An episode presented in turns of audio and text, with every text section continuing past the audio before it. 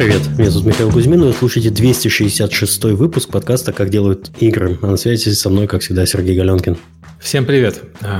Сегодня у нас подкаст про прошедшие события и про DevGAMM. У нас на связи, как всегда в таком случае, Алекс Ничипорчик, CEO TinyBuild, и Лерика Маллаева, CEO DevGAMM. Всем привет. Привет. Перейдем к ним сразу после рекламы. Напоминаю, что если у вас возникло желание поддержать наш подкаст и выразить свое отношение к нам материально, это можно сделать с помощью системы Patreon, ссылка есть в описании, и спасибо всем тем, кто делает это у нас на регулярной основе. А также наш подкаст существует благодаря поддержке наших спонсоров, и первый спонсор — это компания PlayX.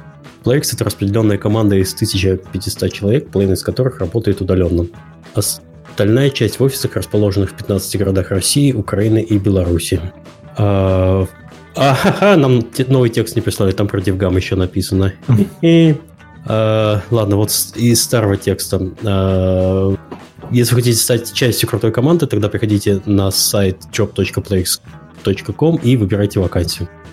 Подкаст выходит при поддержке Завод Геймс. А Завод Геймс — московская студия разработки игр. В компании открыты вакансии художников, разработчиков и менеджера локализации. Подробности на сайте завод.games. Еще раз, завод.games. Подкаст выходит при поддержке компании Game Insight. Game Insight – ведущий разработчик мобильных игр для самой широкой аудитории по всему миру. Штаб-квартира в Вильнюсе, Литва, объединяет несколько команд из СНГ и Прибалтики, разрабатывающих игры в разных жанрах – от сити-билдеров и хидден-объектов до хардкорного шутера. Суммарная аудитория проектов компании, среди которых Guns of Boom, The Tribes, Airport City, Mystery Miner и другие хиты, превышает 350 миллионов человек. Подробнее gameinsight.com. Больше интересного по хэштегу GoGameInsight. Окей, давайте перейдем к, собственно, теме обсуждения. Традиционно начнем, наверное, с DevGAMM. Правильно, Лерика? Да, ура! Он закончился. У нас прошел замечательный DevGAMM, самый большой вообще в истории. Мы побили все вообще возможные рекорды, которые можно было побить. И он получился невероятно замечательный, классный. В общем, огонь. Вот. В этот раз я подготовила очень много цифр для вас, потому что у меня была целая неделя подготовить их, и в понедельник выйдет эта полная инфографика у нас, и с ней тоже сможете ознакомиться. Итак, в этом году у нас на DevGAMM было 2303 участника. Это абсолютный рекорд, такого не было ни в Москве, ни в Минске в прошлом году, в общем, максимум всего. Для сравнения, в прошлом году в Минске у нас было 1850 участников, то есть прирост очень-очень большой. 718 компаний, было 74 доклада, включая всякие дискуссионные панели, было 8 лекционных залов, а в один день еще даже брали бутик-синема, то есть у нас был китайский трек, который прям в кинотеатре большом, кто приходил во второй половине дня. Очень круто в этот раз вообще все хвалили наконец-то наше приложение Pine, которое мы используем для конференции, это для назначения встреч, и там было 2700 встреч назначено в Pine, то есть очень продуктивное получилось мероприятие. Вот. Был у нас клевый лайвстрим. Лайвстрим в первый и второй день смотрело почти 80 тысяч уникальных человек. Он проходил совместно с Dagestan Technologies на Твиче и на Ютубе. У нас были представители 40 разных стран. 40. Просто, понятно, что бывали страны, где 1-2 представителя, но все равно это тоже новый абсолютно рекорд. Также впервые у нас бизнес-участников было больше, чем участников с билетом стандарт. Если раньше у нас... Я сразу же хотела ремарку вставить. Ты была на припате? Лер. Нет, я никогда на припате не бываю, потому что я занимаюсь застройкой в этот... По поводу бизнеса. Это хорошо, что бизнес-участников много. Вот ты знаешь, когда заходишь на припате, у тебя слева для бизнес-участников 3 стола, один из них спикерский, по-моему, выдают бейджи, 3, а справа стандарт. В общем, был дикий перевес в сторону бизнеса. Mm-hmm. Было 3 стандартных окошка, и там стояло 2-3 человека. Слева же толпище, и сразу же понимаешь, что у нас богатая индустрия. Покупает сразу бизнес. Не, ну, бизнес, в принципе, из-за чего брали, потому что в бизнес входила вечеринка, в бизнес входил... то есть в Pine ты мог назначать встречи, а стандарт мог только принимать встречи, не мог назначать. А также был доступ к бизнес-лаунжам, где был дополнительный кейтеринг. Поэтому... И ланчи, по-моему, были еще. Да, и были ланчи, причем очень вкусные в этот раз. Я лично тестировала, был классный черный бургер с двойной съел конфетой. В один день. Кому-то не засталось. Короче, кому не засталось, виноват Ничипорчик. Ну, в общем, чтобы вы понимали, из 2203 участников у нас было 1041 бизнес и 958 стандарта. Для сравнения, в прошлом году это было там что-то 50/50, 700 с чем-то. Вот. Было 126 спикеров, это включая модераторов залов, и 128 волонтеров. Представляете, 128 человек работало у нас на мероприятии, это наша особая армия. В общем, очень круто. Интересный тренд, который, как всегда, ну, заметен уже с последние годы, это увеличение девушек в индустрии. То есть в этот раз у нас количество участниц было 26.3% от общего количества. Это уже больше четверти, и это очень клево. Вот.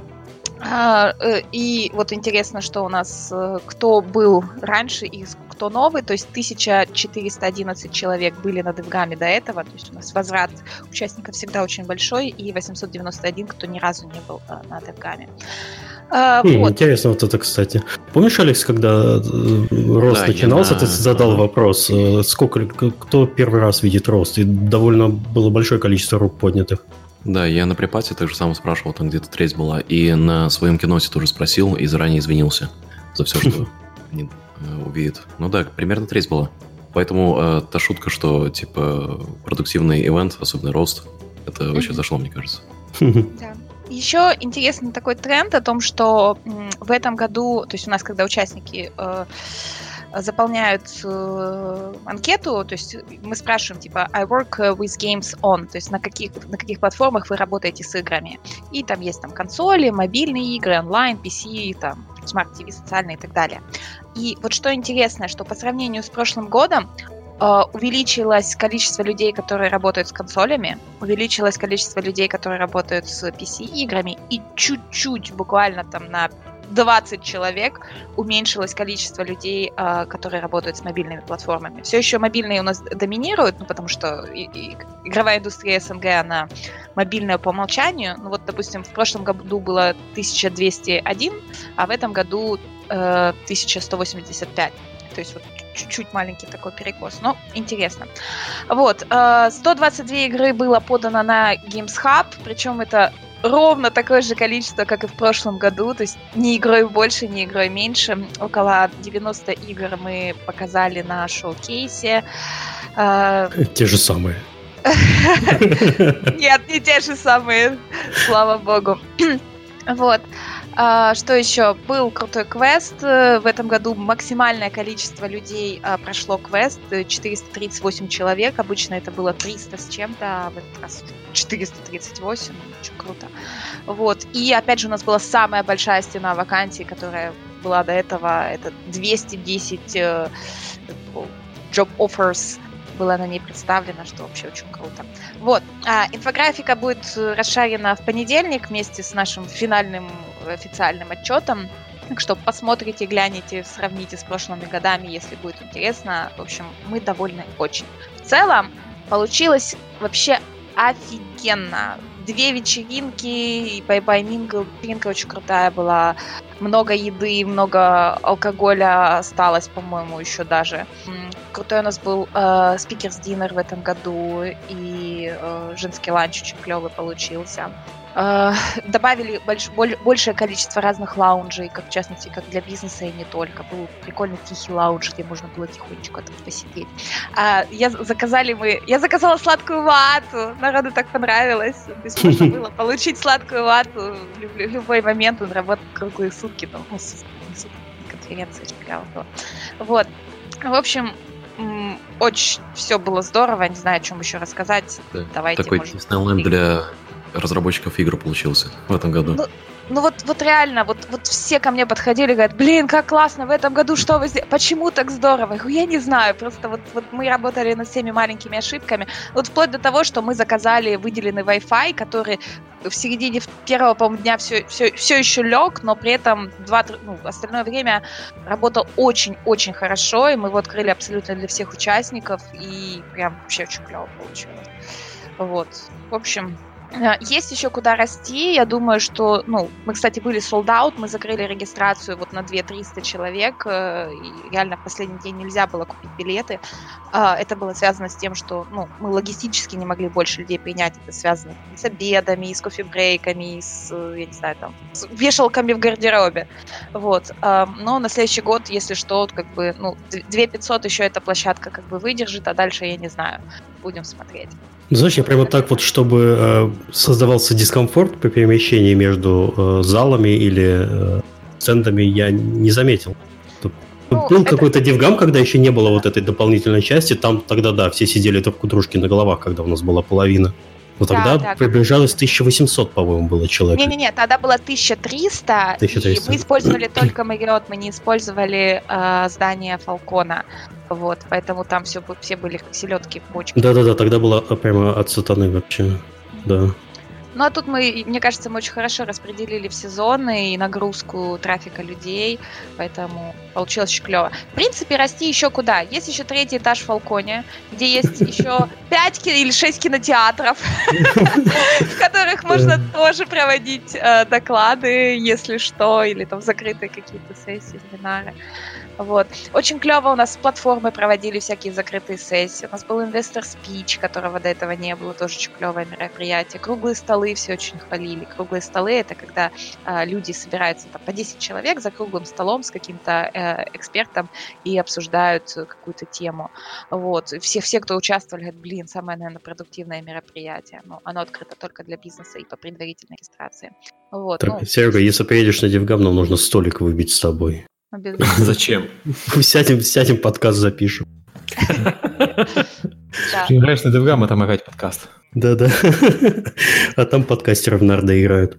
Ну что, Миш, Алекс, может быть, вы расскажете, как вам DevGAMM прошел? Подожди, еще же самое главное. Про Киев ты не сказала. В следующем году... Люди просто ждут этого, кто еще не в курсе. Мы анонсировали в следующем году 3 мероприятия. Это, конечно же, Москва, которая и так уже была до этого анонсирована. Она будет 14-15 мая. Это Минск. Мы вернемся в Минск опять 19-20 ноября. И мы возвращаемся в Киев. И Киев будет у нас 6-7 августа. Круто. Тепло, ура! Ура!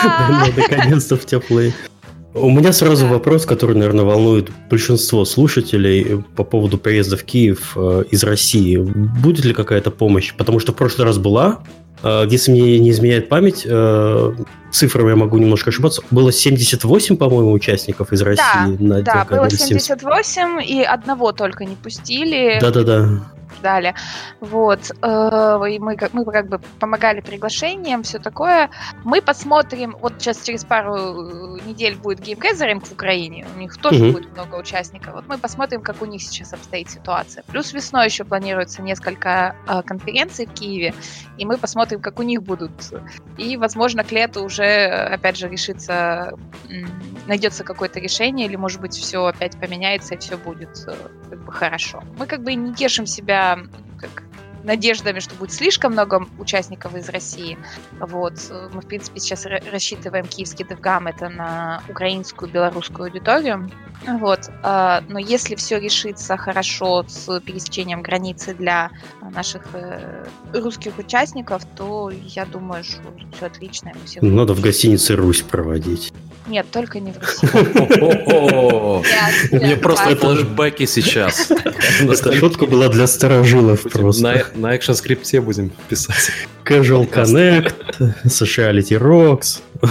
Это все наше любимое, что было. Ух, прям да-да, мурашки побежали. Да. Но я думаю, что, в принципе, в ответ на вопрос, почему DevGAMM был такой крутой, ответ очень прост. Пельмени на стенде. Ох, которые... это... Получается, как же это было? Это вот мы в чатике говорили, что типа, да, надо бы пельмени на стенде. Я говорю, да, надо. Все отшучивались, а потом... Нет, не надо. И, Лера, ты сколько ты торговалась с площадкой, чтобы нам разрешили? Ой, ребят, чтобы вы понимали, любая площадка, в которой проводятся мероприятия, особенно если это отель и так далее, они абсолютно против какой-либо еды, поэтому просто так согласовать еду на стенде, если вы хотите раздавать какие-то маффины или что-нибудь еще, это тонна согласований и большие пробковые сборы.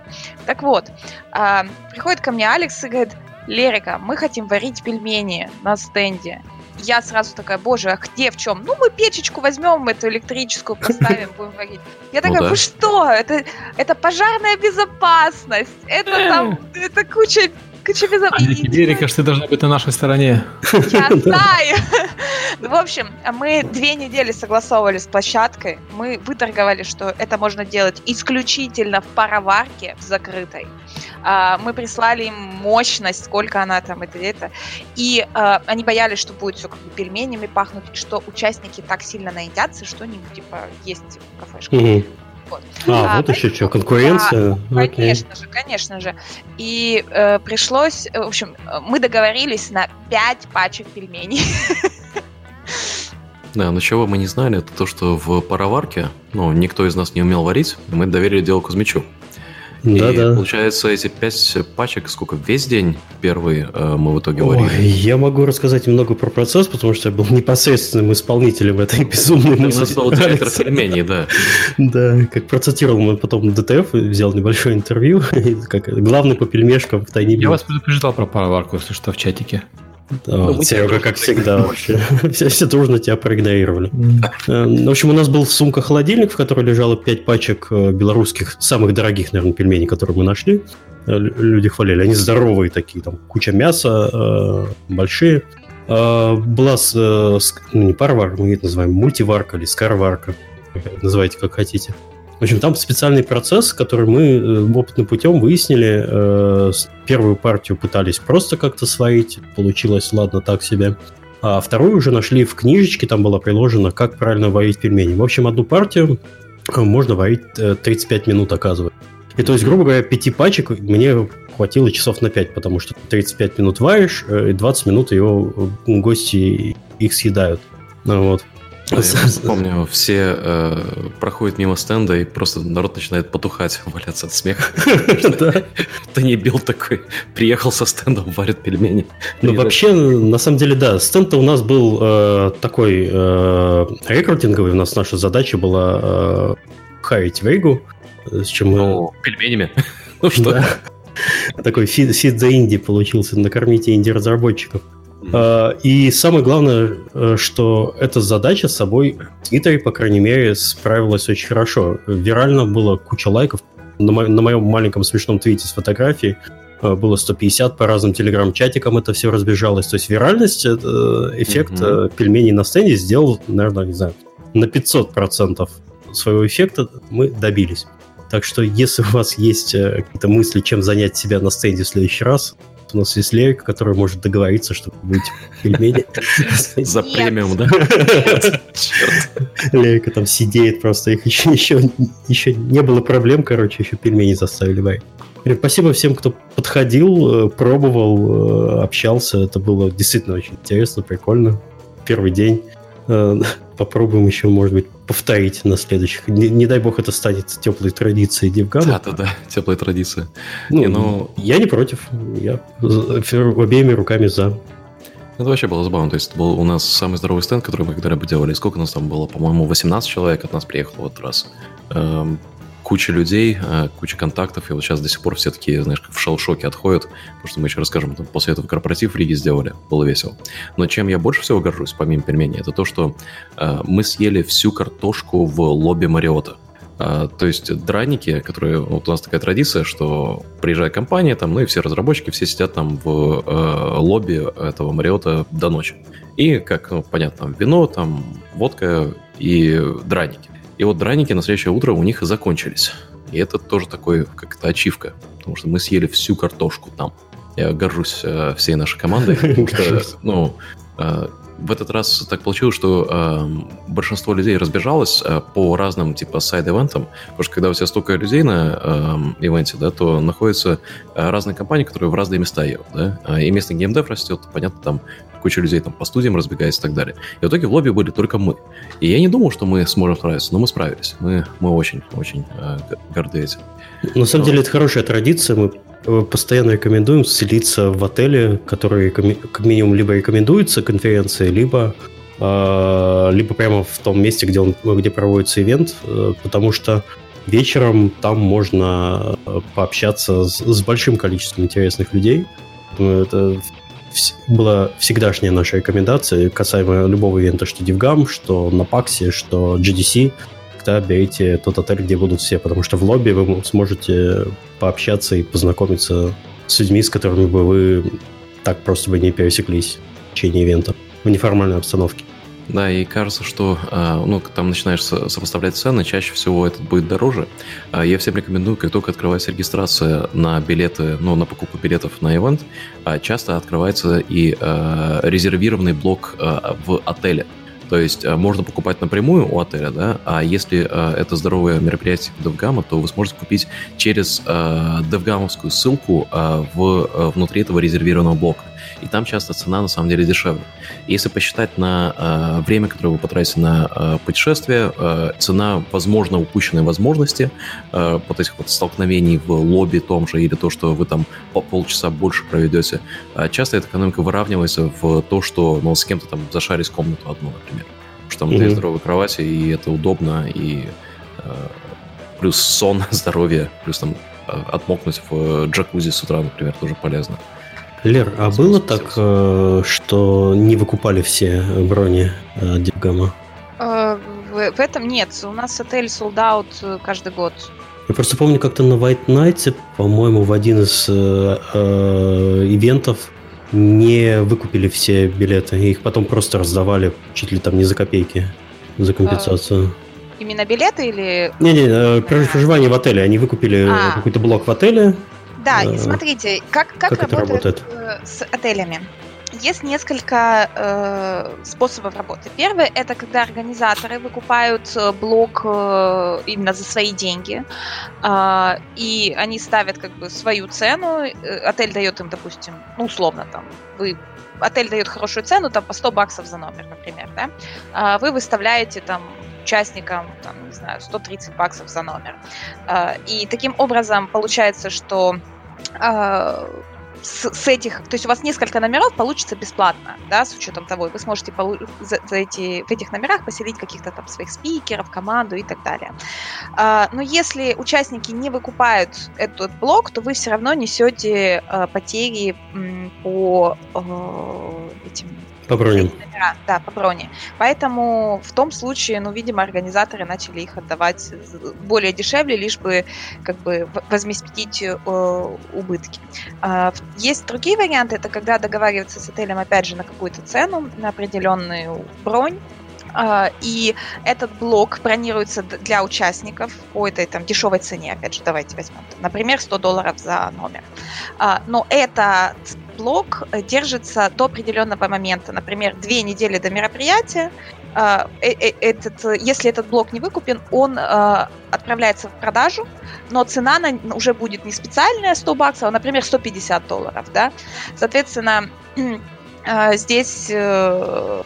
отель уже не гарантирует, что это будет. Но у нас так получается, что все выкупалось, то есть мы работали по вот этой второй схеме, мы просто договаривались об определенной цене, чтобы она была подешевле для наших участников, но с условием того, что там за определенное время, там, по-моему, за 12 дней до мероприятия, все, что было не выкуплено, оно бы отпустилось в продажу, но по более высокой цене.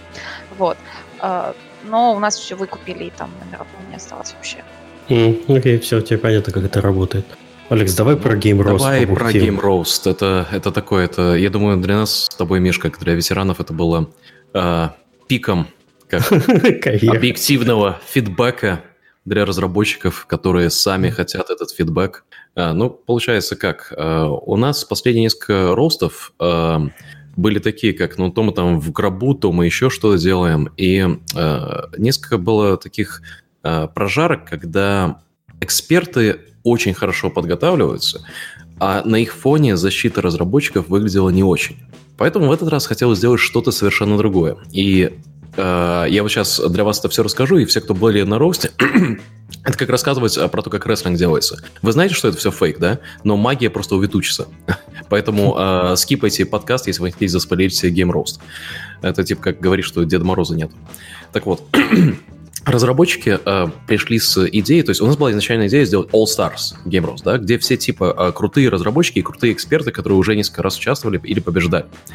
Мы хотели сделать All Stars, а разработчики говорят, типа, не, мы не хотим All Stars, мы хотим вести этот Game Roast. Я такой, окей, как вы себе это представляете? Ну, вас просто со сцены выкинем.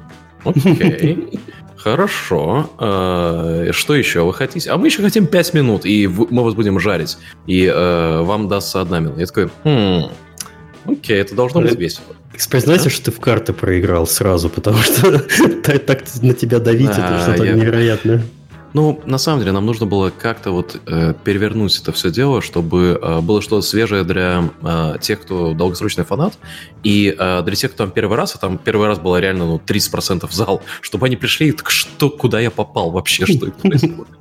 И мне кажется, что мы добились оба. Получается, что когда я делаю интро, там в самом начале мне Джон Карнеш помог спродюсировать в этот раз. Все вот эти вот эффекты, это его рук дело. То есть делаем нормальное интро, а потом внезапно в стиле там Cyberpunk начинает какой-то глюк, плакат падает, что Developer World Order, и все разработчики, они просто выносят нас, выбегают на сцену, начинают нас бить, садят всех экспертов на 2 маленьких стульчика, и начинают как-то как профсоюз требовать себе 5 минут. Я такой, окей, ну ладно, давай 5 минут, и если вы выиграете, то мы сделаем 3-3 минуты в следующий раз. Но чего они не знали, что мы с Мишей были подготовлены. Мы были подготовлены шпротами и миксером. Это было потрясающе. За 2 дня до отлета из Нидерландов, несмотря на то, что у нас есть офис в Риге, получают сообщение Алекса. Миша, купи шпрот. Ну, это было очень такое, знаешь... Когда сидишь на работе, ты, в принципе, лишних вопросов не задаешь. Так, купи там, в русском магазине шпрот. Сколько? 4. Окей.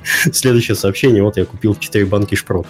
Я выяснил, на самом деле, Алекс, мы переплатили, наверное, раза в 3 за эти шпроты. Mm-hmm. Они были просто золотые. Ну, они себя окупили, да. Да. Шпроты использовались для микса напитков. Традиция, одна из тех, кто слушает первый раз, традиция роста, пока идет прожарка игры. Давай вообще, что такое геймрост? Геймрост — это прожарка игр. Разработчики подают свои заявки, чтобы их прожарили. Изначально это начиналось как объективный и полезный фидбэк от разработчиков, и это в итоге превратилось в нашу рода КВН. Но потом появилась бутылка водки на столе, и это все пошло по бороде.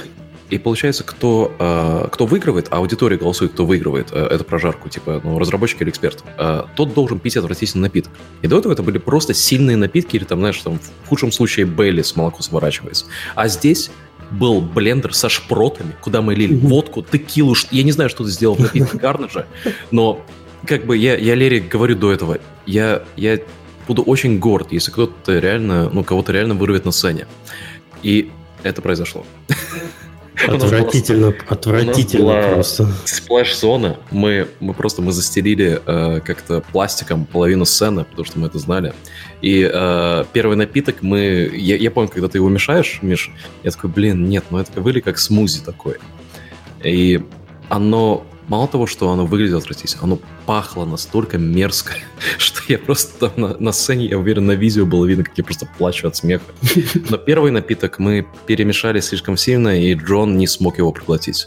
Это было... Чтобы люди еще понимали, что на самом деле есть в росте, как ты говорил, магия пропадает, на самом деле есть заготовленные части, а есть некоторые части, которые ты просто никогда не можешь понять, никогда не можешь заранее представить, что там случится. Вот качество напитка, никто не знал, что из этого получится. Получилась дикая гадость. То есть в этот раз действительно были напитки отвратительные. Ладно, давай не будем на это концентрироваться, пойдем немного дальше. В общем, разработчики... Я вот слушаю и так понимаю, что DevGAMM — это про пельмени и алкоголизм. И шпроты. Да, и шпроты. Все верно, Серега понимает. В общем, когда мне изначально сказали идею, мне немножко я немножко испугался, потому что я привык уже по накатанной. Мне дают игру, я сижу там, 2 недели трачу на свой доклад, выхожу, побеждаю, все хорошо. Тут было все наоборот.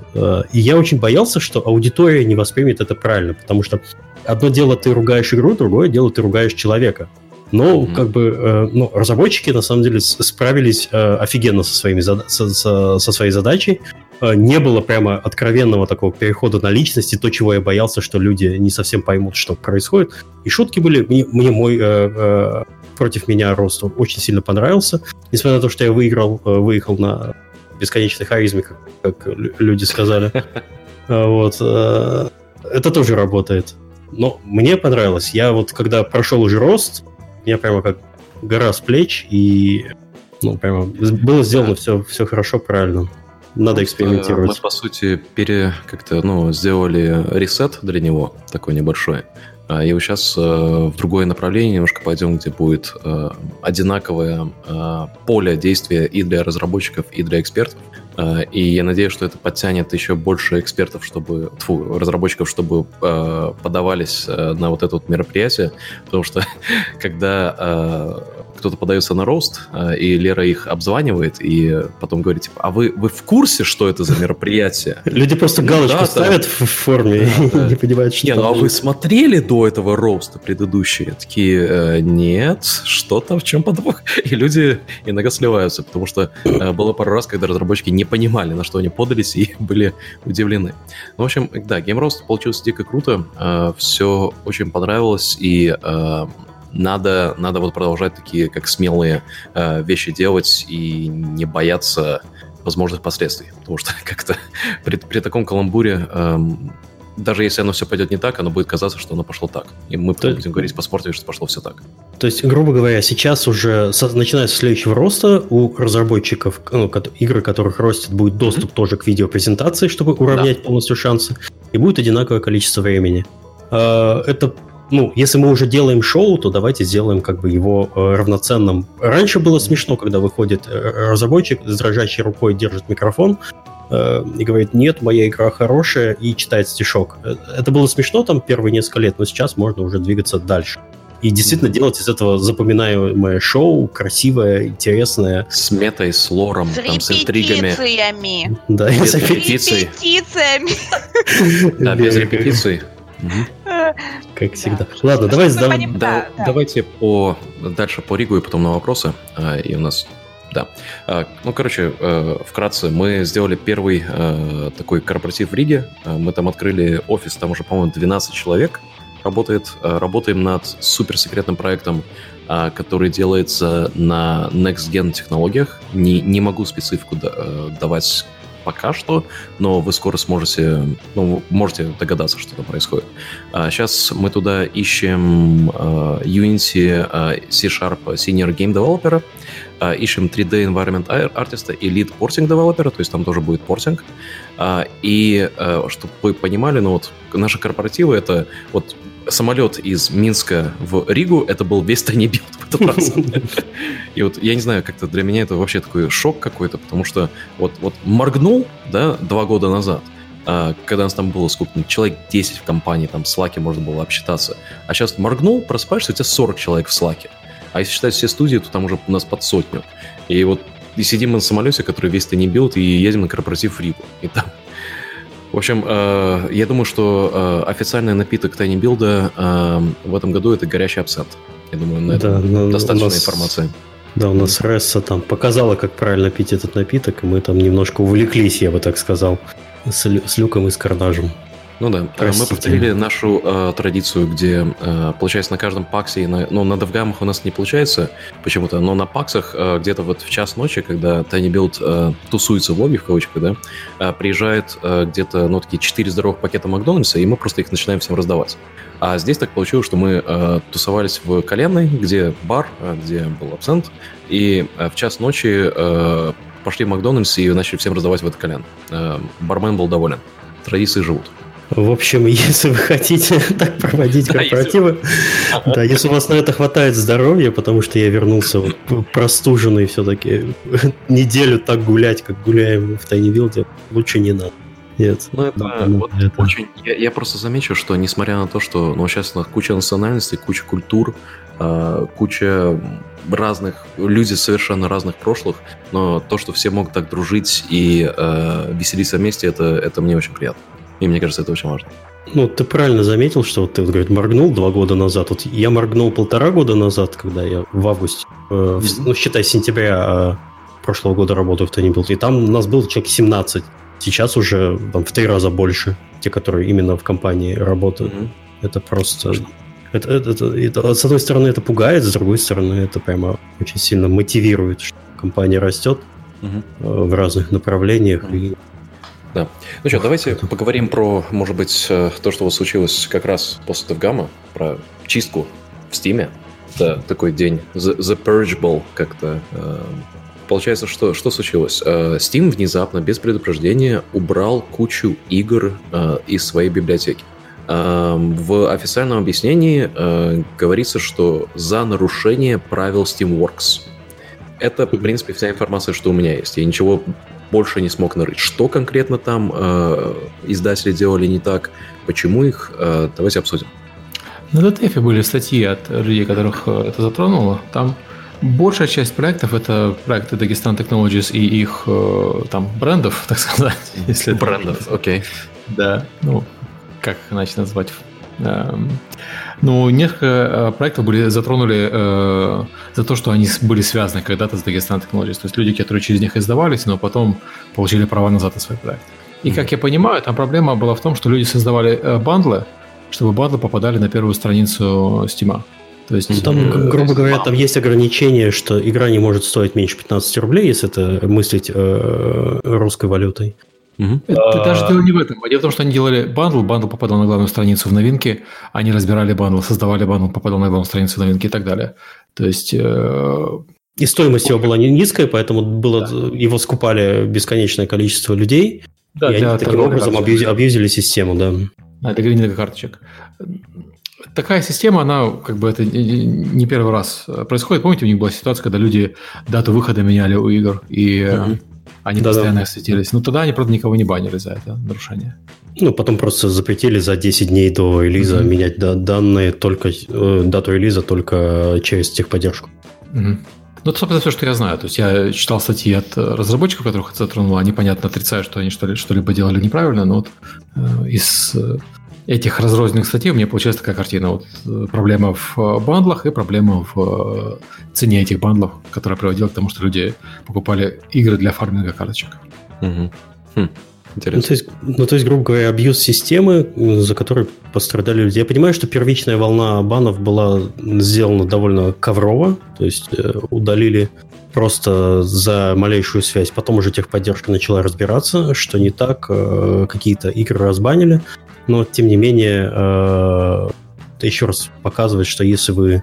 вы как будто никогда в ММО не играли. Когда появляется какой-нибудь абьюз системы, которым начинает пользоваться полсервера, потом за это просто банят, и все, без оглядок.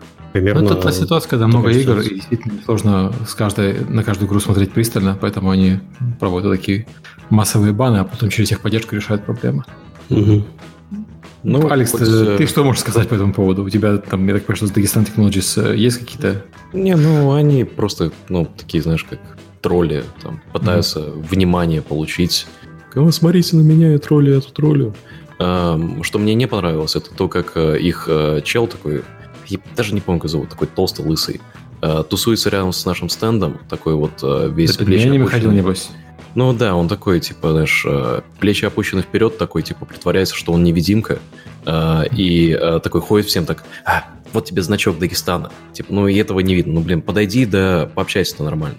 А до этого он на вечеринке, на которой он, по-моему, там прошел не с бизнес-бэджем, что-то такое, там Лера рассказывала, он начинает со всеми делать селфи, да, ну я такой, чувак какой-то делает селфи, а потом этот же селфи использует у себя в соцсетях, знаешь, там с очень непристойными комментариями.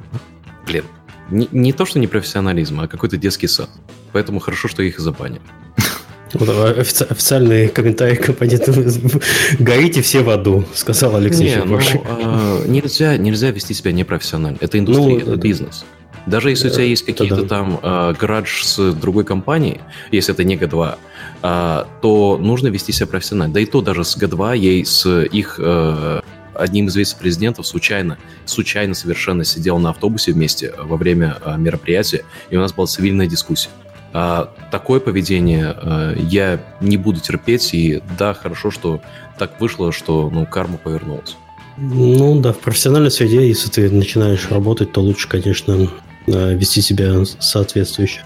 А понятно, что их техника зарабатывания на недорогих играх, просто абьюзи систему, это нечестное поведение. Mm-hmm. Когда-то должно было это повернуться. Плохо, что пострадали невинные люди, которые не всегда разбираются. Когда, представляешь, ты инди-разработчик, не очень сильно разбираешься в системе, начинаешь писать, десяткам издателей. Кто-то ответил, кто-то не ответил. В итоге ты подписываешься с тем, с кем у тебя завязался диалог. А потом ты узнаешь, что они работают таким способом. Репутацию нужно проверять. Да. Как-никак, одна из прелестей нашей индустрии, что она достаточно маленькая, и что довольно-таки легко, как-то проверить людей, с кем ты пытаешься работать. А репутация – это все в такого рода бизнесах. Потому что в итоге ты все равно будешь работать с людьми, ты в итоге с ними встретишься в своей карьере. Потому что если карьера 20, 30, 40 лет, да, то люди, которые действительно хотят заниматься играми, они останутся в играх и будут продолжать их делать, и в итоге вы встретитесь. Поэтому сжигать мосты в этой индустрии – это очень плохая идея. Плюс механика продавать игры за недорого. Мы постоянно с Сергеем здесь в подкасте говорим, что если вы что-то делаете, не продавайте, то есть не ставьте минимальную цену, уважайте свой труд. Да. Мы не против распродаж и не против скидок, просто есть разная ценовая политика, и вот такое избыточное скидывание цены, когда за 15 рублей покупаешь 50 игр, это, наверное, все-таки не торговля играми, потому что это именно абьюз системы с карточками. Угу. Ладно, давайте пойдем по вопросам. Угу. У нас есть небольшой список, который мы собрали традиционно через наш Твиттер и наш Телеграм. Вообще, если вы хотите получать ответы на вопросы, подписывайтесь на наш Телеграм, здесь минутка саморекламы, либо на Твиттер подкаста, там периодически раз в месяц-полтора мы делаем такие выпуски, где отвечаем на вопросы, там можно засубмитить форму. Первый вопрос задает дядя Леша, это 6 годиков. Почему Сергей Галенкин избегает DevGAMM?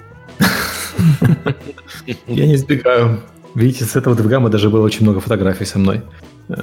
Так что мы с тобой пили, Серег, ты не помнишь этого. Угу. Серега был прям картонный. Я был картонный просто вообще после этого, да.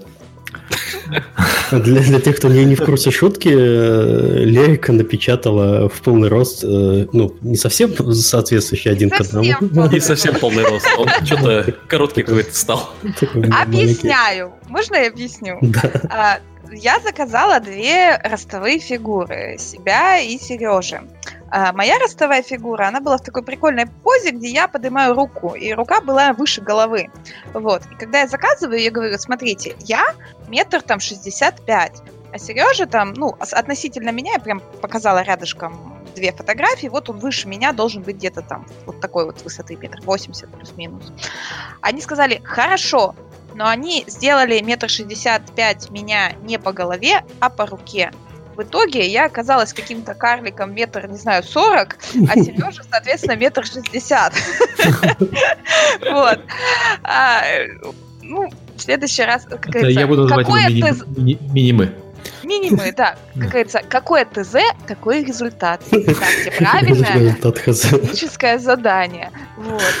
Но все равно очень, очень клевые, чтобы вы понимали, Сережу таскали по всей конференции, господи. Сначала он стоял в DevGAMM-шопе, на него надели кучу одежды, потом его забрали, утащили в лаунж Unreal Games. Потом его опять утащили на шоу-кейс.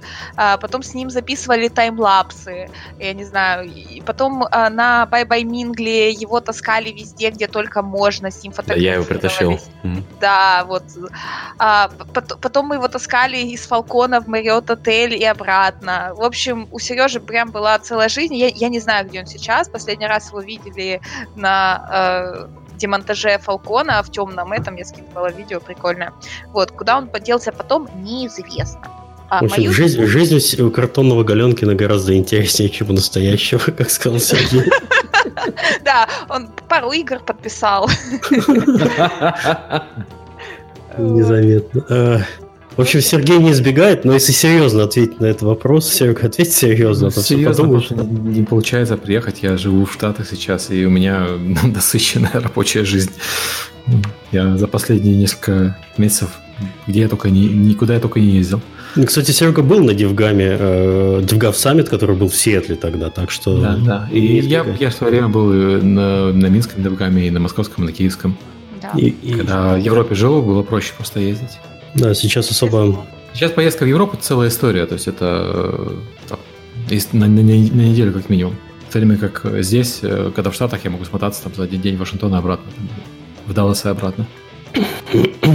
Так, ну, может, Сережа совместит поездку в Киев какую-нибудь личную с DevGAMM, может получится, а может и не получится.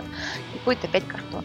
Давайте сделаем так, что Сергею надо будет съездить в Киев. Почему нет? Это будет лучший DevGAMM за все годы. Ладно, следующий вопрос. Задает Леха Черепаха. На следующем DevGAMM планируется больше слез или меньше? Что он имеет в виду по поводу слез? Непонятен контекст.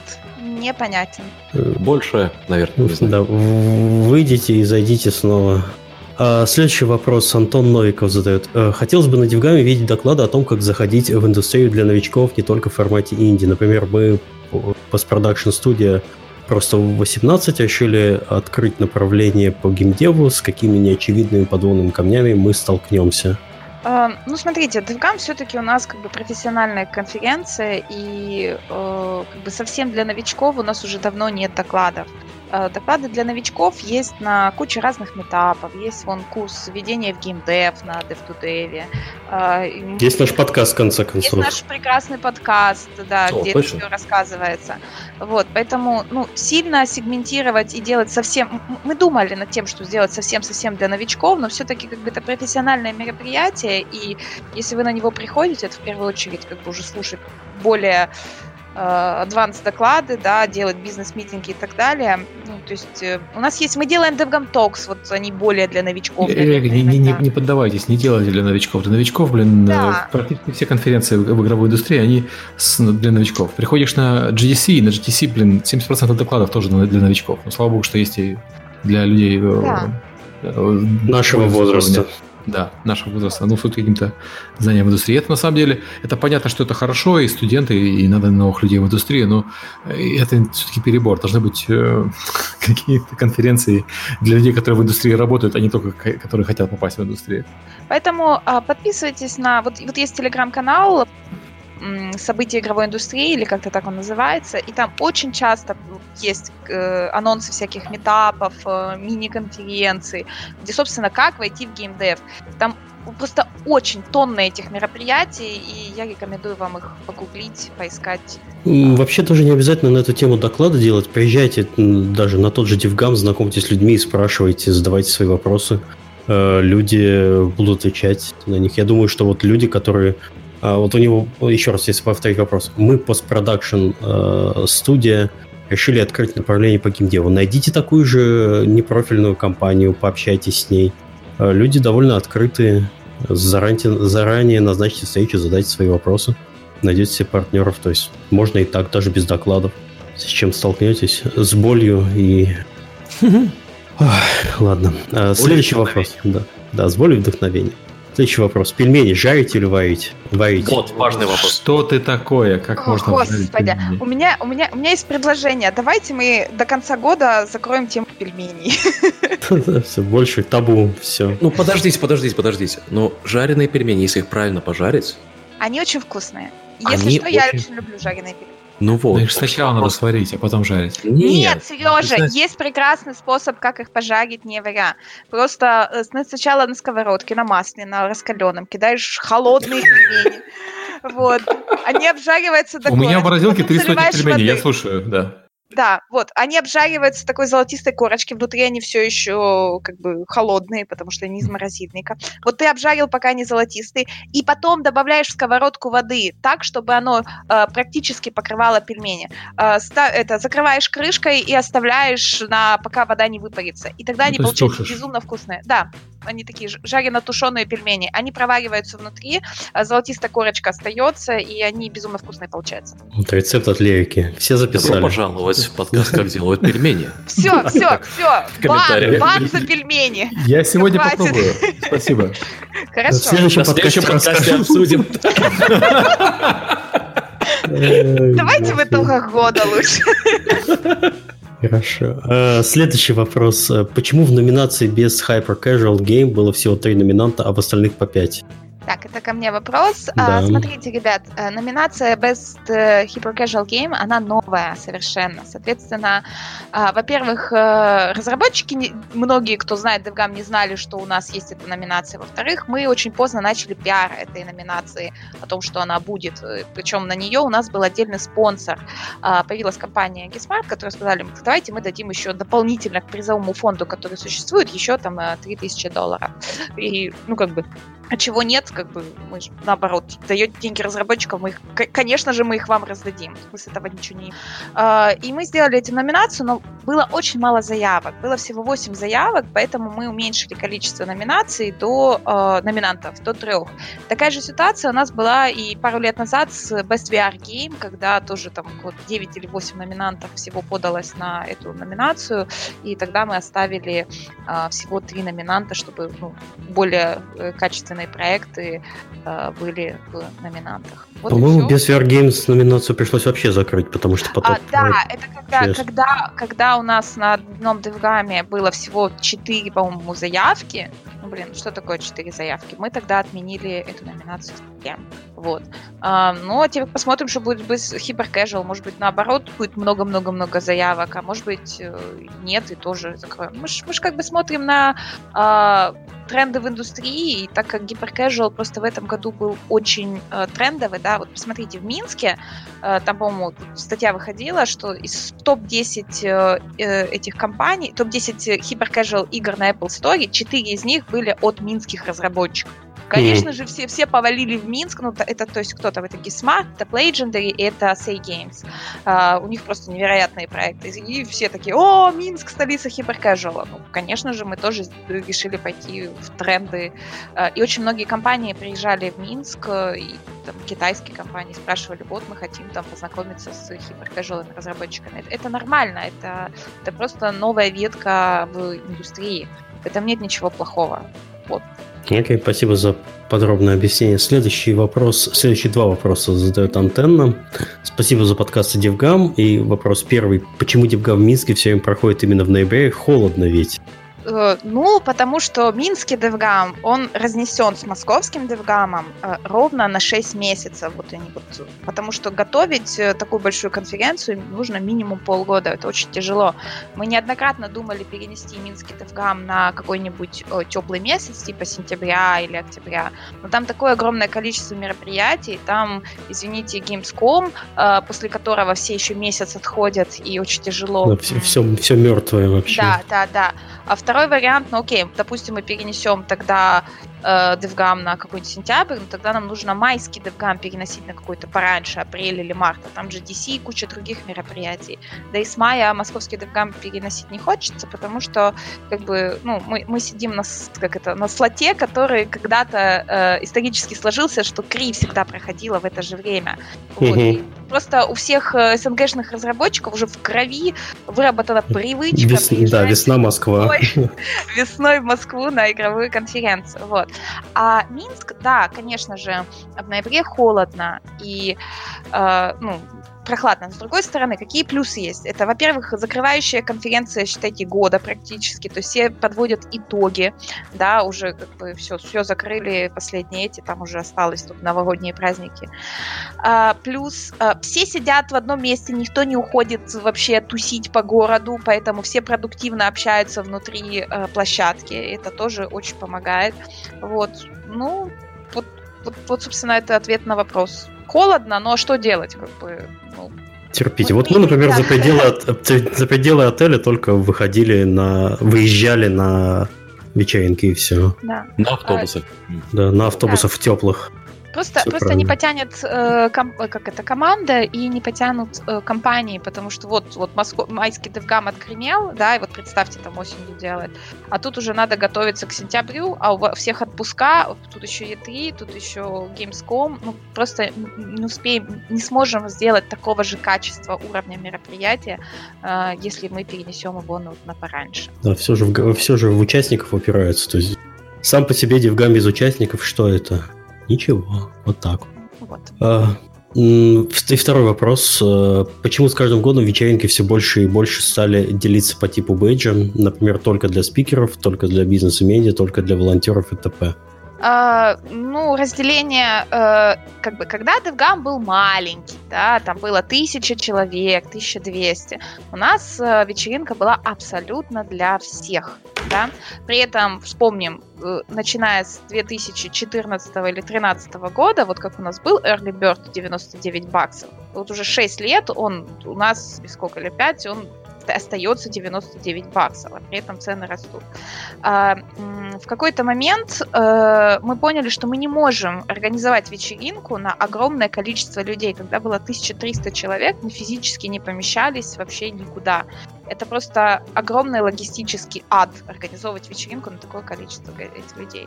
Плюс мы были единственной, наверное, индустриальной конференцией, которая делали вечеринку для бизнеса и стандарта. Если вы пойдете на любую другую индустриальную конференцию, то на большую, то всегда вечеринка это отдельно, или за нее отдельно платится, или или идет разделение для бизнеса и стандарта.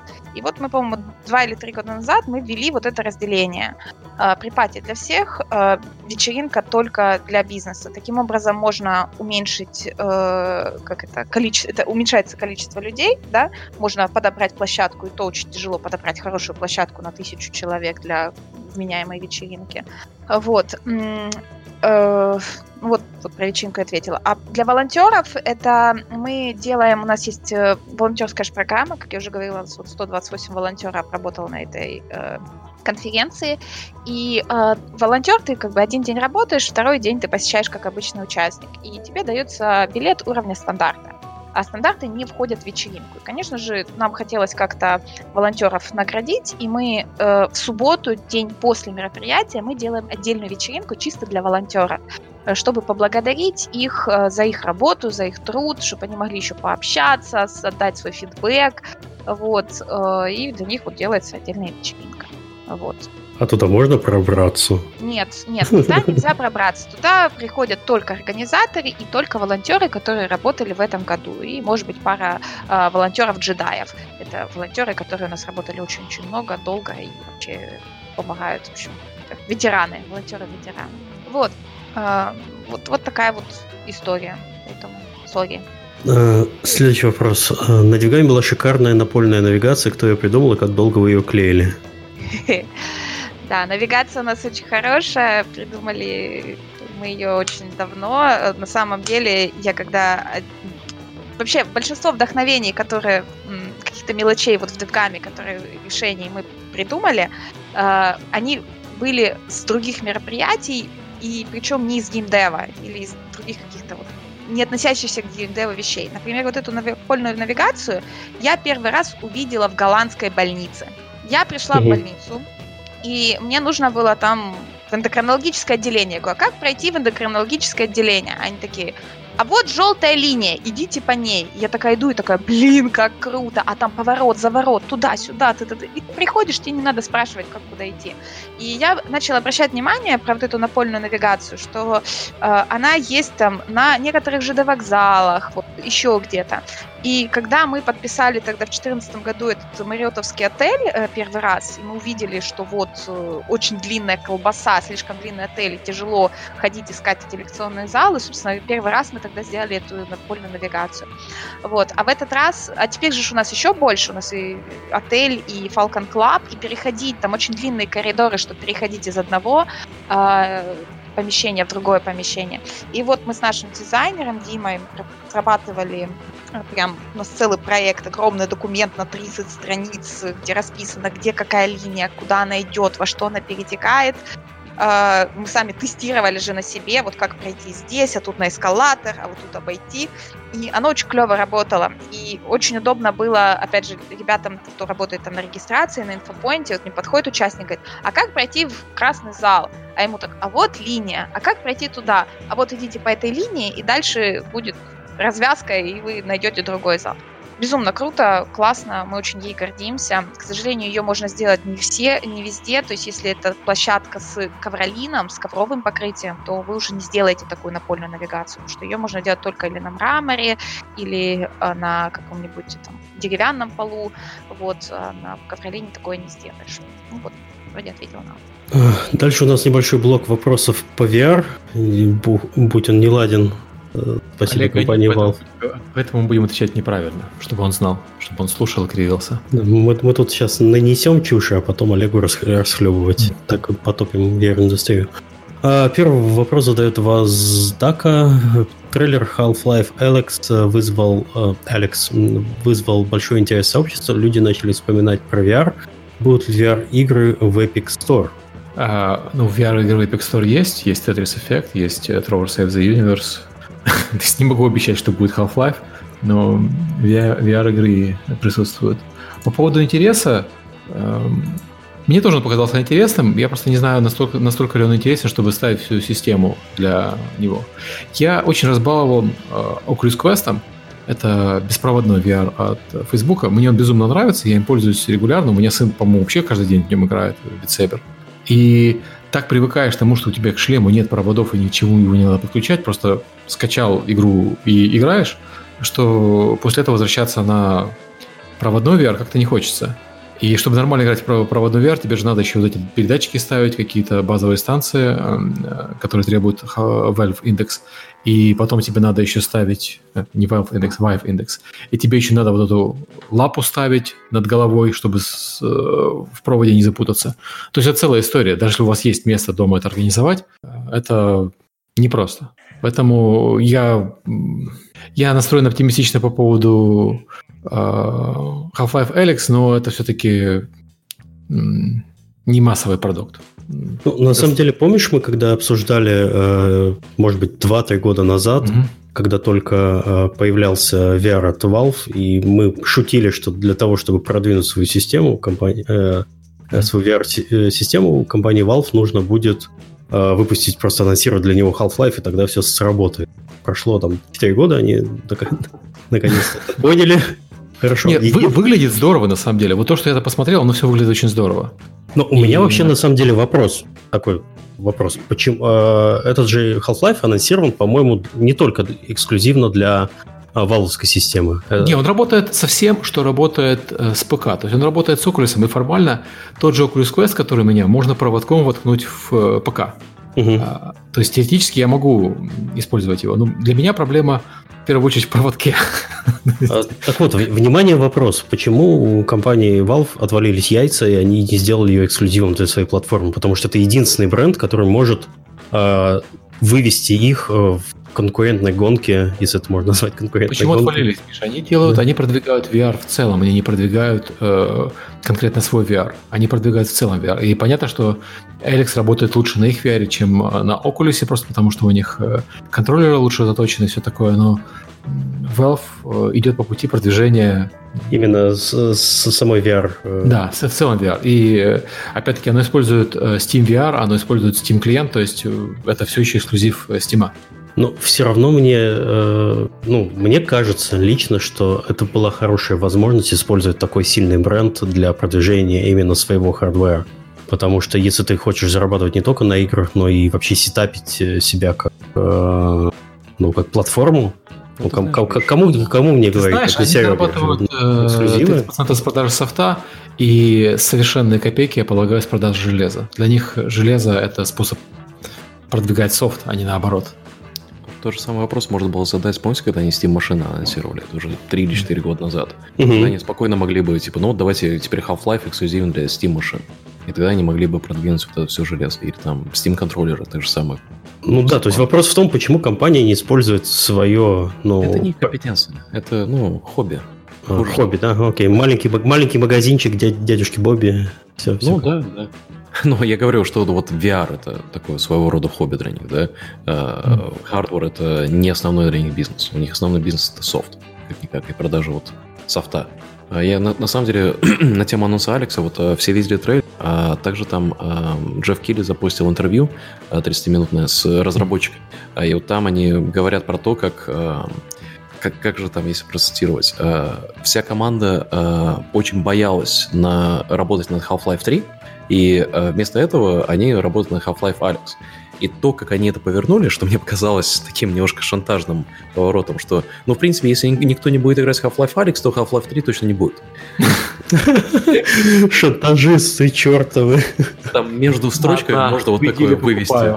Да, то есть все бежим покупаем, чтобы как бы в этом веке был, или, может, в следующем десятилетии был Half-Life 3.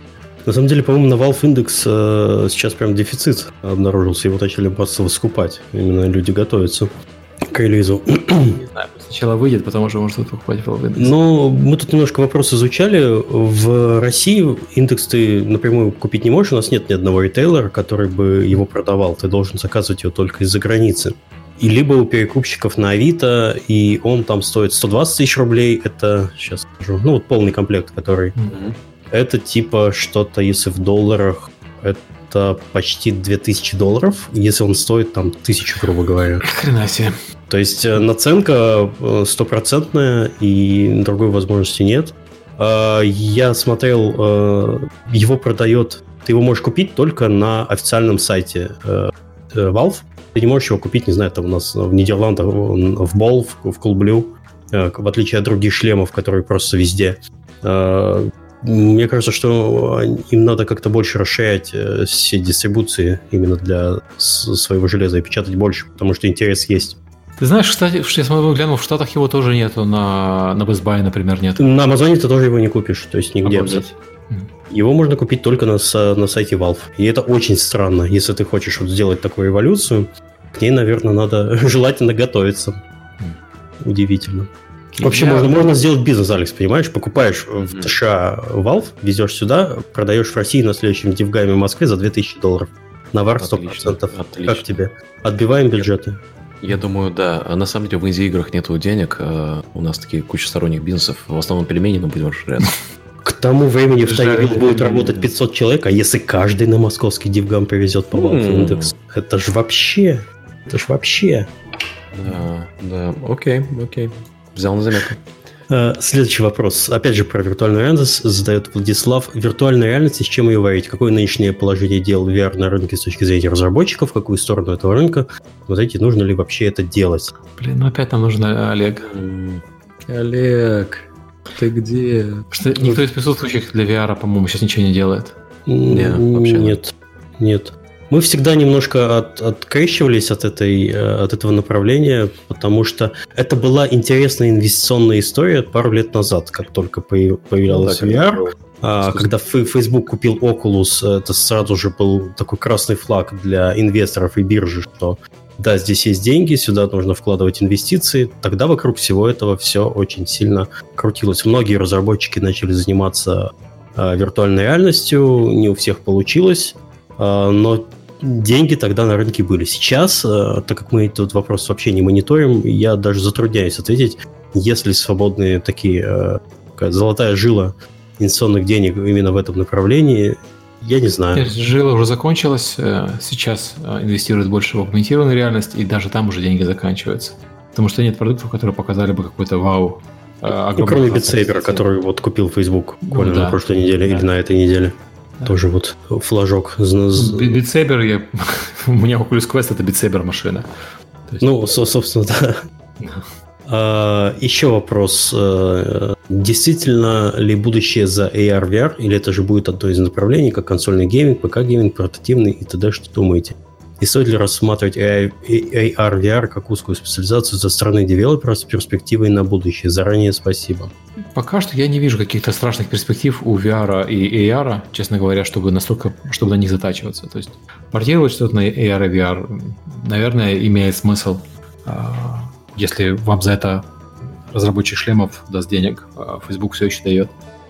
А затачиваться под это специально, мне кажется, Это слишком рискованно. Но уже несколько лет назад, ну, когда вот эта вот волна была инвестиций, да, были студии вот здесь в Сиэтле, где бизнес весь строился за счет, ну, вот здесь есть инвесторы, давайте для них будем делать эти проекты и будем на VR и все такое. И успешный кейс — это когда тебя этот инвестор выкупил, тоже Facebook.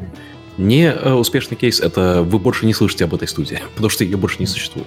Это, чтобы понимать контекст этого вопроса, мы в одном из подкастов с Алексом уже рассказывали, что Сиэтл — это такой, одна из мег-стартапов.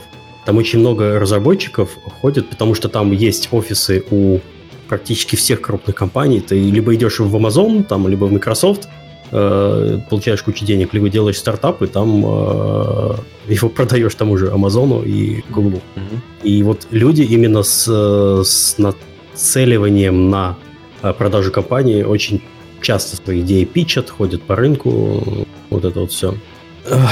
Следующий вопрос. Это уже, слава богу, не про VR. Олег может выдохнуть. Как вы оцениваете, задает Мишаня 28 годиков, как вы оцениваете положение сырых релизов в индустрии? Сильно ли, на ваш взгляд, баги и патчи первого месяца влияют на репутацию и продажи? Можно ли предотвратить это увеличением количества тестировщиков в индустрии и общим улучшением качества QA? Ой. Влияют. Баги на релизе влияют на продажи, и скорость, с которой эти баги правятся, тоже влияет на продажи. Чем быстрее правятся, тем меньше, соответственно, урон от наличия багов. Увеличение количества тестировщиков, к сожалению, ты не решишь, там больше сложности. То есть в большинстве случаев большие проекты, когда выходят, многие из этих багов, с которыми они выходят, они известны тестировщикам, просто кто-то решил выпустить, чтобы встретить дедлайны, несмотря на все баги. Проблема в планировании, скорее, чем в конкретных тестировщиках. Если решили запланировать релиз, решили выпустить релиз, там, я не знаю, там, 20 декабря, например, то сдвинуть его на день раньше, на день позже обычно очень сложно. Если у тебя маркетинг какой-то запланирован, у тебя запланирована видимость в сторах, где ты выходишь, у тебя все договорено, и чтобы сдвинуть дату релиза, я уже молчу про ритейл, где вообще ничего не двигается, все гвоздями прибито, сдвинуть дату релиза чуть позже, особенно за небольшое время до этого релиза, очень сложно. И не то чтобы невозможно, просто сложно и дорого.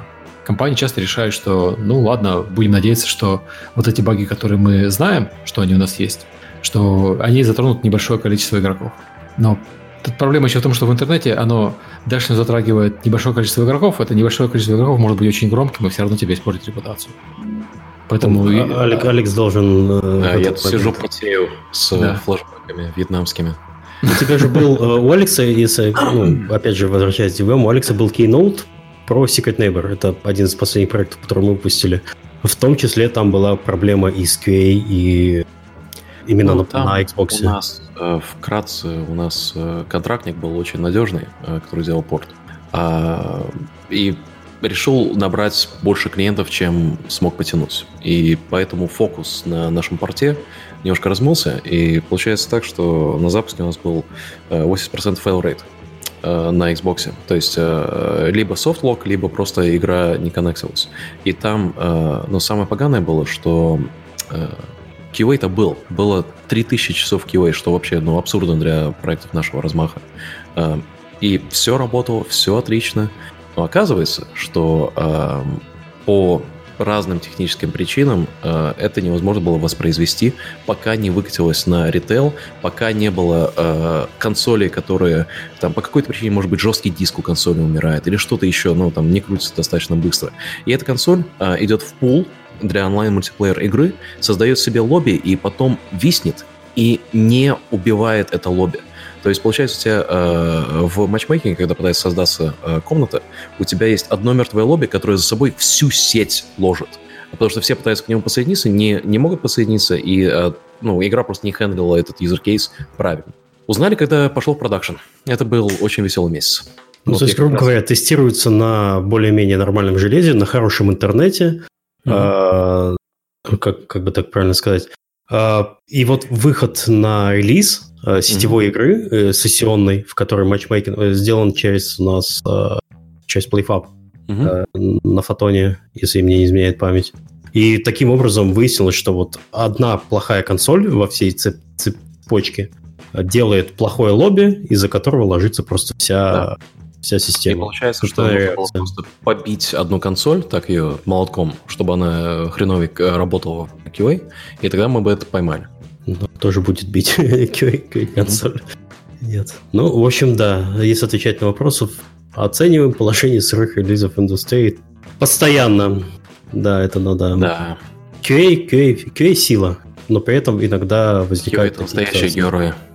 Следующий вопрос задает Егор, 21 годик. Здравствуйте, хотел бы задать вопрос, какие есть способы студента 4 курса ВМК МГУ попасть в индустрию как джуниор-программист? Что лучше, стажировки, которых очень мало, или свой проект? Релевантен ли опыт работы в каком-нибудь банке? Любой опыт работы программистом релевантен. В банке есть одна проблема. Там настолько хорошо платят, что после банка в игровую индустрию, может, и не захочешь переходить. А свой проект, мне кажется, если нет возможности найти стажировку, свой проект тоже вполне вариант. Да, при рассмотре резюме, конечно, рассматривается, если ты покажешь, что ты что-то можешь, умеешь. Да. Свой проект на стороне, пока работаешь в банке, по-моему, оптимальный вариант. Лет 10. Лет 10 в банке и открываешь свою студию и сам нанимаешь других. Ну, на самом деле, да, как бы банковской структуры программистам платят стабильнее, больше, наверное. И... Стабильнее, больше, меньше часы работы, меньше нервотрепки, выше стабильность именно, безопасность в плане работы и так далее. То есть я когда на Кипре жил, у нас была дурная идея, давайте на Кипре нанимать программистов. И она быстро закончилась, потому что на Кипре сосредоточена куча банков, которые тоже нанимают программистов, и где программисты платят... не в 3, там даже раз в 5 больше, чем платят в игровой индустрии, и при этом они работают в 1,5 раза меньше, но по часам. То есть очень многие люди не хотят после этого, и это разумный абсолютно подход. То есть если ты не горишь играми так, чтобы горишь, понятно, что банк — это более стабильная работа, более безопасная. Блин, почему мы не делаем подкаст про банковскую систему, Серега? Господи, платят больше, стабильно, не надо вот этого ничего. Скучно зато. Вот так вот, да. Вот так. Да. Видите, мы выбрали веселый подкаст, как делают.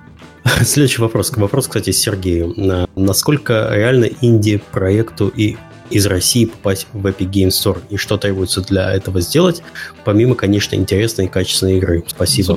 Собственно, игра и нужна. Попасть реально можно писать мне. Я передам на наш бездев. У нас, я больше этим не занимаюсь, слава богу. У нас есть... Так, подожди, ты больше не воруешь игры? Ну не, немножко, чуть-чуть. Так, чуть-чуть. Завтра же это будет квот на ДТФ, я чувствую. Не, у нас, слава богу, есть команда по бездеву, которая занимается работой с партнерами. И если мне написать, я перешлю на них, и они уже будут общаться. Но качество... Да, есть определенные требования по качеству, есть определенные требования по дате релиза и по прочему. То есть там в некоторые... месяца у нас много релизов, поэтому мы не можем еще один сунуть, просто не получается. Галенкин красавчик, как всегда. Уже игры не ворует, но помогает. Молодец. Если еще раз... Да, можно. Напишите Сергею. Где тебе можно написать? sergey.galenkin@epicgames.com. Все. Сергей передаст в отдел вороваек. Да, в отдел бездева. Амар, 20 годиков, еще раз задает вопрос Сергею, когда появятся профили в EGS и можно ли будет свои аватарки грузить? Я пока не готов озвучивать даты ни на что, кроме того, что выходит буквально на следующей неделе. И то я не уверен, потому что может перенестись. Я надеюсь, что появится. Грузить свои аватарки, честно, мы еще не решили, скорее всего, нет, потому что очень много возможностей для абьюза с загрузкой своих аватарков. Скорее всего, будет как на PlayStation и Xbox, где ты выбираешь аватарки из готового списка. Ну, или как в Battle.net, как в Origin, как в Keyplay. Слушай, я что-то давно не слышал про ваш roadmap. Вы там что-нибудь с ним делаете? Не, он постоянно обновляется. У нас... Как? Он... Периодически обновляется, раз в месяц обновляется. Мы вывешиваем блокпост про это, о том, что произошло за этот месяц, что ожидать в ближайшие месяцы. И раз в несколько месяцев у нас происходит большое ревью, когда мы решаем, что вот глобально мы хотим делать в этом родмапе.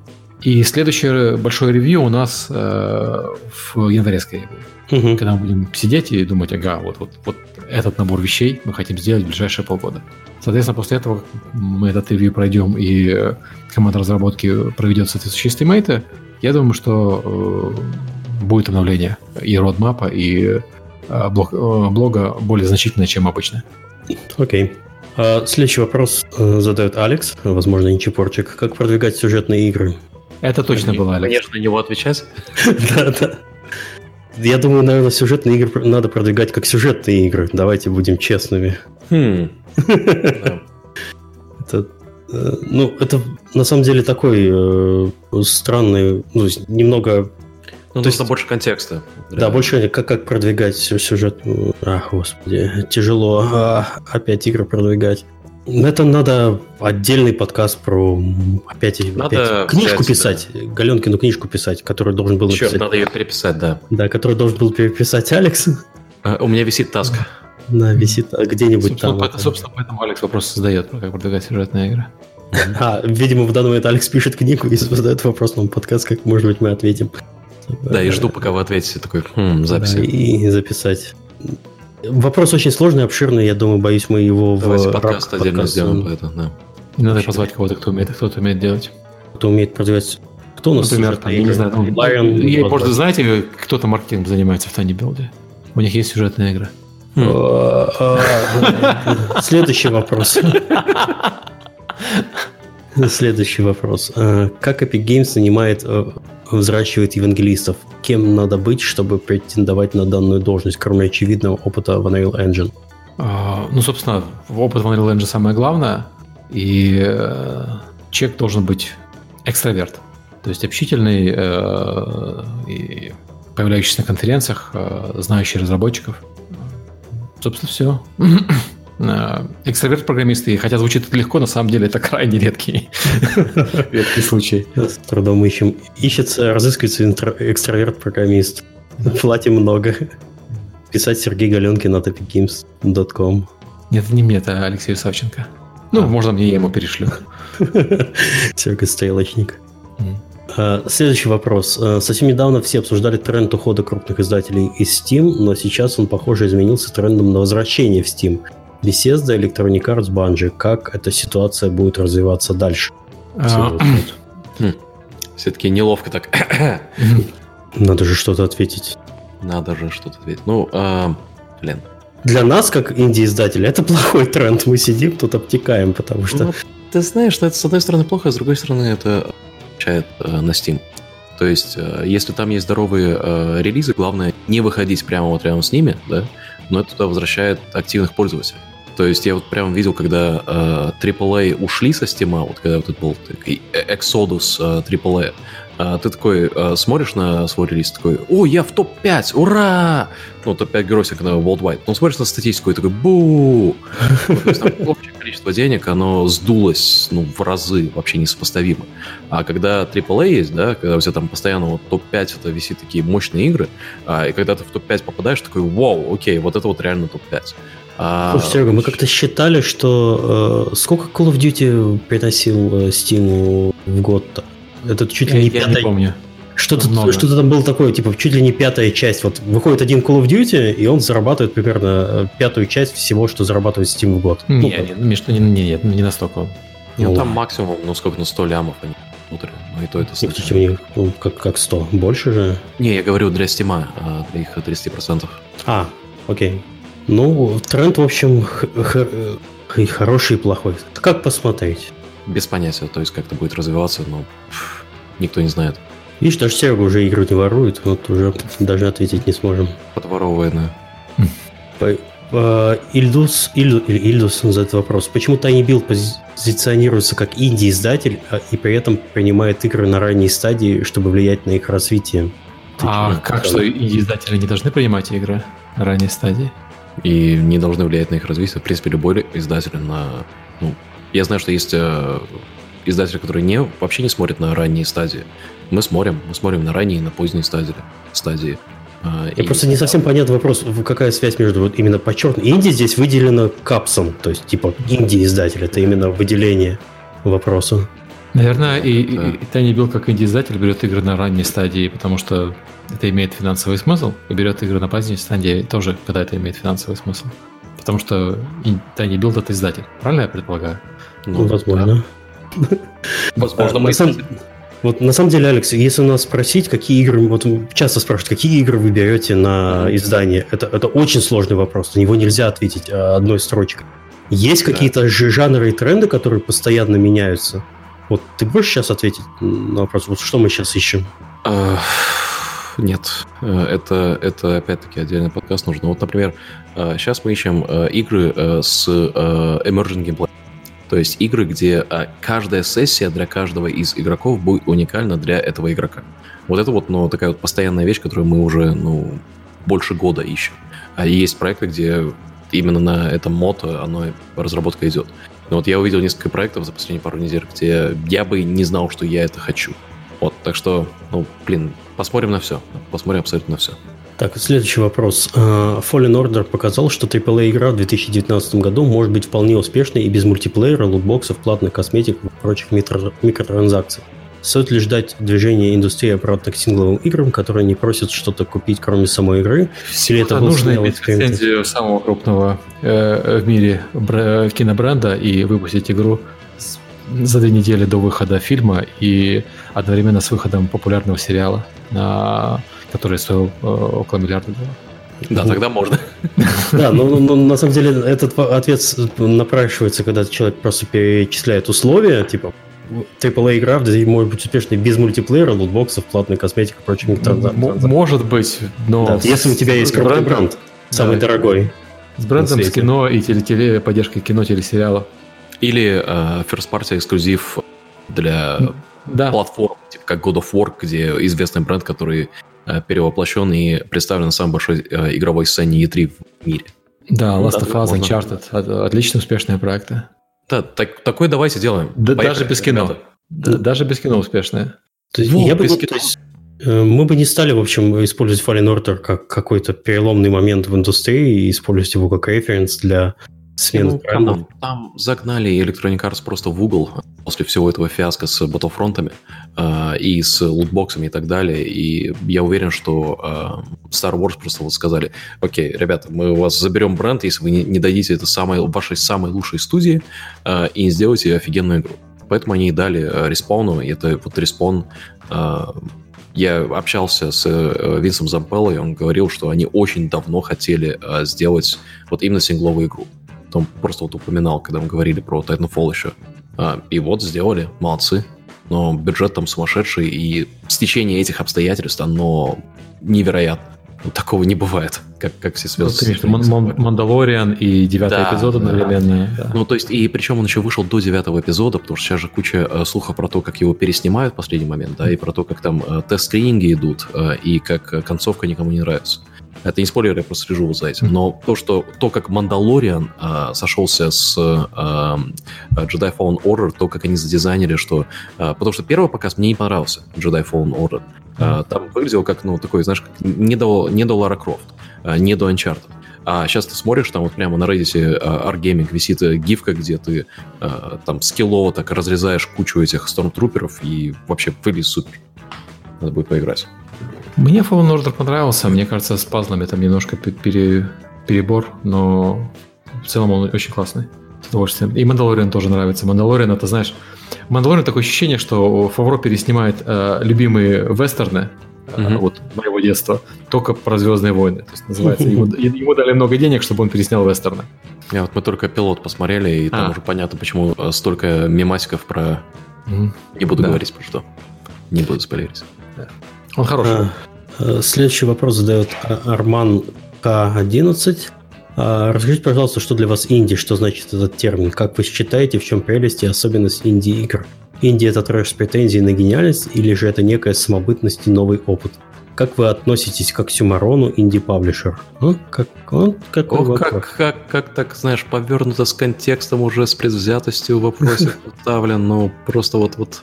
Надо подумать, как корректно на это ответить. Ну, как бы есть куча игр, которые как-то по-русски это, ну, авторские проекты называют. Да? То есть, инди, есть четкое определение инди. Это продукт, не аффилированный с крупным брендом или компанией. Крупным. Ну да, в принципе. То есть, собственно, вот все. Если вас создает не крупная компания, то вы все еще можете быть инди. Если у вас игра не по крупному бренду, то все еще можете быть инди. Ну, на самом деле, такая уколка по поводу оксиморона инди-паблишер. Mm. На самом деле, по сути, для инди-разработчиков паблишер – это внешний аутсорс маркетинга. Если компания ищет паблишера, то есть, ладно, первый вопрос. Всегда ответ на вопрос, нужен ли мне издатель, скорее всего, то есть первый вопрос, если вот остро, то есть если вы понимаете, что делать, издатель вам не нужен. Можно сделать все без него. Если вы не умеете делать маркетинг, то тогда ищите себе издателя. И паблишер, вот тут был вопрос чуть выше, как-то TinyBuild там вмешивается в разработку игры на ранней стадии и что-то делает. Это, ну, как-то правильно сказать, Алекс, помогай. Ну, это вполне как бы логично. То есть, мне кажется, что вот наша задача как издать... Так, Алекс, у меня микрофон на секундочку отвалился, да? Да, я вернулся. Угу. Наша задача, в первую очередь, как издателя, это довериться, что продукт найдет аудиторию. И если то, как вот изначально концепция игры складывается, в ней могут быть вещи, которые мы можем сказать вот четко, вот в этом направлении все будет продаваться, а в этом не будет. И вот мы часто работаем с разработчиками вот именно в таком форме диалога, где пытаемся понять, окей, вот что для тебя важно в этой игре. Вот мы видим, что продастся. И часто бывают такие ситуации, что вот какая-то мелочь или то, что кажется мелочью для изначального разработчика, она цепляет аудиторию, а разработчик фокусируется не на том, что цепляет. И вот мы просто-напросто как бы помогаем рулить вот в этом вот пазле, чтобы фокусироваться на том, что действительно продастся. Потому что как-никак, ну, если игра не заработает, то никто не остается в индустрии. Окей, следующий вопрос задает Александр Федосов. Есть 5 Unreal-разработчиков на бранче, включая лида. Также примерно на полгода есть доступ к довольно годному арту. Арт-директ, концепты, модели анимации. На какие направления посоветуете обратить внимание? Что насчет Dark Souls и Ведьмак боевка, плюс процедурные разрубания на... Господи, на Switch EGS. Спасибо за развернутые мысли. Это какой-то список базвордов я сейчас услышал. Ну нет, на самом деле это человек, есть студия из 5 человек, что делать, но, блин. Ближайшие полгода. Да, это такой... Участвовать в геймджамах. Вот что делать. Просто вот выпускать кучу прототипов, шарить гифки из этих прототипов на все возможные. И если у вас получится, есть высокий шанс, что у вас получится что-то сделать, что выстрелит в плане, в концепциях этого геймджама, в котором вы будете участвовать, они проходят, ну, реально, каждую неделю можно что-то найти. И вот я просто к тому, что я на DevGAMM как раз общался с командой, в которой похожая ситуация, их там, правда, 3, и вот они выпустили игрушку на геймджаме, офигенно, поиграл в прототип, пообщался, и сейчас мы думаем, как их растить, потому что у них-то выстрелил. А выстрелило, потому что, ну, вот просто у них было ограниченное количество времени, ограниченный ресурс, и очень клевая идея, которую они воплотили с этим ограниченным ресурсом. То есть то, что называется, заниматься творческим поиском. Да. Такая есть такая возможность. Вообще не браться за один проект, а попробовать несколько вариантов, чтобы увеличить шансы. И отбрасывать то, что не работает. Вот то это вот самая большая проблема для таких команд. То есть 5 разработчиков попилили на 2-3 микрокоманды. Art Direction, концепты, модели, анимации тоже объединили между этими проектами, потому что не всем на разных этапах требуются одни и те же люди. Запараллели или... Базворд процедурное разрубание, да? Я понимаю, как это круто может выглядеть после Mordhau, да? Сделайте что-то, вот где просто за 3 секунды будет понятно, что процедурное разрубание будет круто. Сделайте как прототип. И там, ну, говорить на Switch EGS, я понимаю, что типа делать на Nintendo Switch или на Epic Games Store, но это... Делайте сначала на ПК просто как вот бесплатную игру на ничего. Ну... под какую платформу делать, наверное, действительно на этапе прототипирования рано решать. Но важно найти, я даже сказал, не геймплей, важно найти фичу, которая игру продаст. И пока есть возможность, можно заниматься поиском этой фичи. Да, такой секретный соус. Следующий вопрос задает Роман, 21 годик. Слышали ли вы игру Hightail и каково ваше мнение о ней? Это главный конкурент и убийца Майнкрафта. Разрабатывают люди, которые сделали сервера Hypixel. Слышали? Не слышал. Она прикольно выглядит. Она выглядит как такой проапгрейдженный Майнкрафт. Как будто вот Майнкрафт ММО такой, да. Очень красивая. Сможет ли она сделать переворот в жанре клонов Майнкрафта? Ну, пусть выйдет, посмотрим. Сложно судить. Выглядит, но очень прикольно. Да, выглядит прикольно. Я Майнкрафт запускал месяц назад, может быть. Там столько всего нового. Ты заходишь, там драконы летают, там на модированных серверах там тысячи модов, столько людей в онлайне. И я просто чувствую себя старым слишком. Слушай, ну все игры, которые позволяют делать... дают простор для разработки. Рано или поздно к этому приходит. То есть Майнкрафт огромный, безумно популярный. Roblox, про который у нас мало кто вспоминает почему-то вообще в индустрии. Но Roblox — гигантская платформа, в которой тысячи игр разработаны. Вот Fortnite Creative у нас тоже пошли разрабатываться уже не просто моды. У нас недавно разработали первую полноценную игру Fortnite Creative. Сторонняя компания, группа разработчиков. То есть потихоньку все вот идет в этих жанрах к набору инструментов, которые позволяют игрокам и творческим людям самовыражаться. Вот, Minecraft явно самый яркий пример. Hytale, по-моему, они правильно идут. Они тоже идут в сторону поддержки контент-креаторов, в сторону тулзов. Это будет интересно посмотреть. В чем USP Hytale? То есть я не особо разбираюсь ни в жанре Майнкрафта, то есть я примерно понимаю, что это такое. А чем он отличается? То есть визуально оно очень похоже. Ну, у них ну, он больше под ММО заточен, чем Майнкрафт. И он поддерживает то же самое скриптование, он поддерживает кастомные сервера и все остальное. То есть, уточню, грубо говоря, вопрос. Если мне показать скриншоты из Майнкрафта, из Hytale, я не различу.